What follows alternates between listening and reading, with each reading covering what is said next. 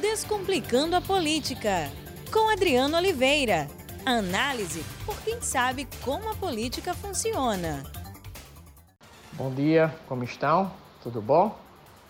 Estamos chegando no nosso podcast da sexta-feira. Não esqueçam, lembro sempre, ficar em casa. O melhor instrumento para nós enfrentarmos a pandemia do coronavírus é a quarentena, o isolamento social. Portanto, se der, fique em casa e só saia se necessário e ao sair, não deixe de usar máscaras. Pois bem, eu tenho uma pergunta a fazer para vocês. Por que o presidente Bolsonaro demitiu o diretor da Polícia Federal, o senhor Maurício Valeixo? Qual foi a razão? Essa é a pergunta que as pessoas certamente estão refletindo, estão querendo saber. Por quê? Porque o cargo de diretor da Polícia Federal é um cargo do presidente da República? É. Porque o presidente da República ah, nomeia o ministro da Justiça. Porém, o ministro da Justiça nomeia o diretor-geral da Polícia Federal, porque o diretor-geral da Polícia Federal responde diretamente não ao presidente da República, mas ao ministro da Justiça. Então, quem deveria nomear o diretor da Polícia Federal é o ministro da Justiça.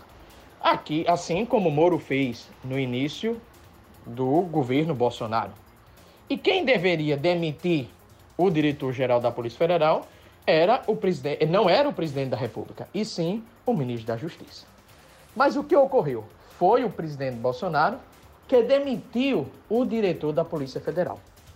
Por isso nós temos fazer uma análise política, querendo saber a razão da demissão. Existem duas explicações plausíveis.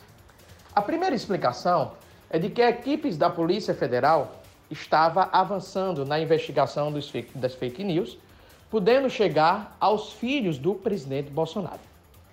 A segunda explicação era de que a Polícia Federal poderia chegar aos filhos do, do presidente Bolsonaro em razão do escândalo das rachadinhas lá no estado do Rio de Janeiro, envolvendo um dos filhos do presidente da República, no caso Flávio Bolsonaro. Portanto, existem dois motivos que, na verdade, só é um motivo. O presidente Bolsonaro demitiu o diretor da Polícia Federal, nomeado pelo ministro da Justiça Sérgio Moro, em razão de que a Polícia Federal estava chegando perto dos seus filhos.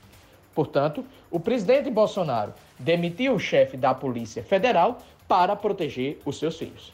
Essa é a conclusão. Essa conclusão demonstra que aquilo que eu sempre frisei e que eu tenho a oportunidade, já tive a oportunidade de comentar aqui com vocês. O comportamento dos filhos do presidente gera instabilidade no exercício da presidência da República por parte do Jair Bolsonaro. Jair Bolsonaro, ao comandar o Brasil, ao estar à frente da presidência da República, leva em consideração os seus filhos, tanto no que condiz ao que eles já fizeram e, consequentemente, as instituições coercitivas podem puni-lo em razão das coisas que os seus filhos fizeram, como também em virtude do próprio comportamento dos filhos do presidente particularmente quando os filhos do presidente têm, segundo a imprensa, repito, segundo a imprensa, segundo se especula, um gabinete de ódio, onde nesse gabinete do ódio existe ata existem ataques a autoridades, existem ataques às instituições, existem convocações de manifestações, inclusive manifestações em defesa a golpes militares, em defesa da ditadura militar. Portanto, os filhos do presidente da República causa instabilidade, causam instabilidade ao exercício do governo Bolsonaro. Como lidar com isso? Como lidar com isso? Nós temos um problema de família dentro de uma república.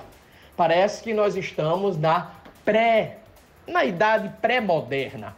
Parece que nós estamos num estado patrimonialista. Parece que estamos na época do feudalismo, onde a família determinava o que o chefe de Estado, o chefe de governo deve fazer, confundindo interesse público com interesse privado ou existindo um interesse familiar que sobrepõe ao interesse público. De fato, o que o presidente deve fazer?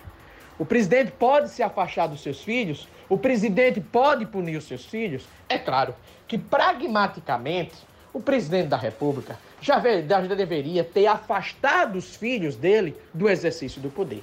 Isso é claro, porque, veja, o presidente da República poderá perder o seu ministro, que tem alta popularidade, em virtude do comportamento dos seus filhos. Em virtude de que o presidente da República quer proteger os seus filhos das, aos, da, dos, do, da, das garras das instituições. Portanto, nós estamos observando que os filhos de Bolsonaro é um problema para o governo Bolsonaro. E Bolsonaro precisa, portanto, se afastar dos seus filhos. Mas aí vem uma outra questão. Uma outra questão importante. Eu sempre disse, Sérgio Moro também é um problema para o governo Bolsonaro. Não vamos dizer que Sérgio Moro não é um problema para o governo Bolsonaro, por quê? Por quê? Desde que Sérgio Moro foi nomeado, eu trouxe à tona a concepção antipolítica do ministro Sérgio Moro.